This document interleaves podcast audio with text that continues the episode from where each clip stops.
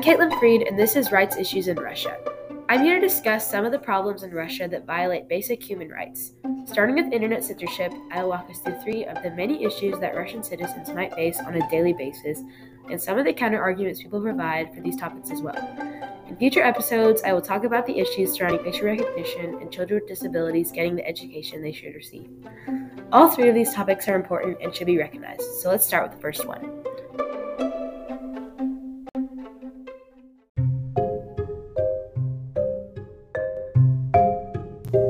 Take internet censorship in Russia, for example. Censoring people's thoughts and opinions on the internet definitely violates the freedom of opinion and expression. Going back a step, you might ask, what are human rights? Well, simply speaking, human rights are rights that belong to every person and cannot be taken away.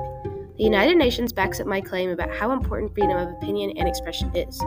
According to the United Nations in their document, Universal Declaration of Human Rights, everyone has the right to freedom of opinion and expression. This right includes freedom to hold opinions without interference and to seek, receive, and impart information and ideas through any media and regardless of frontiers. So, this makes me think that the United Nations doesn't support censoring media. There is also the topic of facial recognition in Russia that I will be discussing.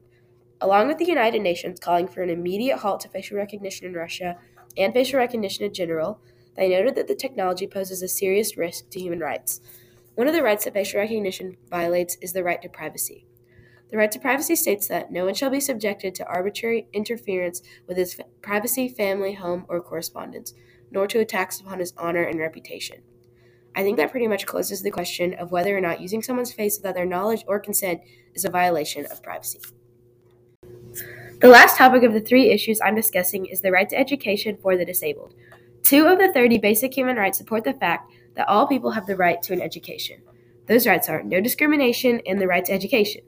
Basically, no matter what, every single person should be able to get an adequate education. In Russia, they're discriminating against people with disabilities and aren't giving them the tools or teachers they need to be able to succeed. I think this is an issue that needs more attention. There are, of course, counter arguments to all three of these human rights issues that need to be mentioned, but one of them stands out to me the most, and that's the one concerning internet censorship.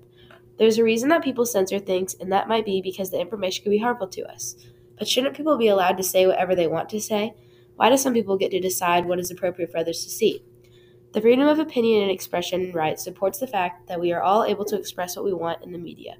This topic is very interesting, so in my next episode, I'll explore the controversies of internet censorship a little more, what human rights it violates, and maybe why some things are censored in the first place.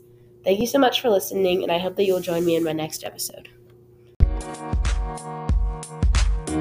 Thank you.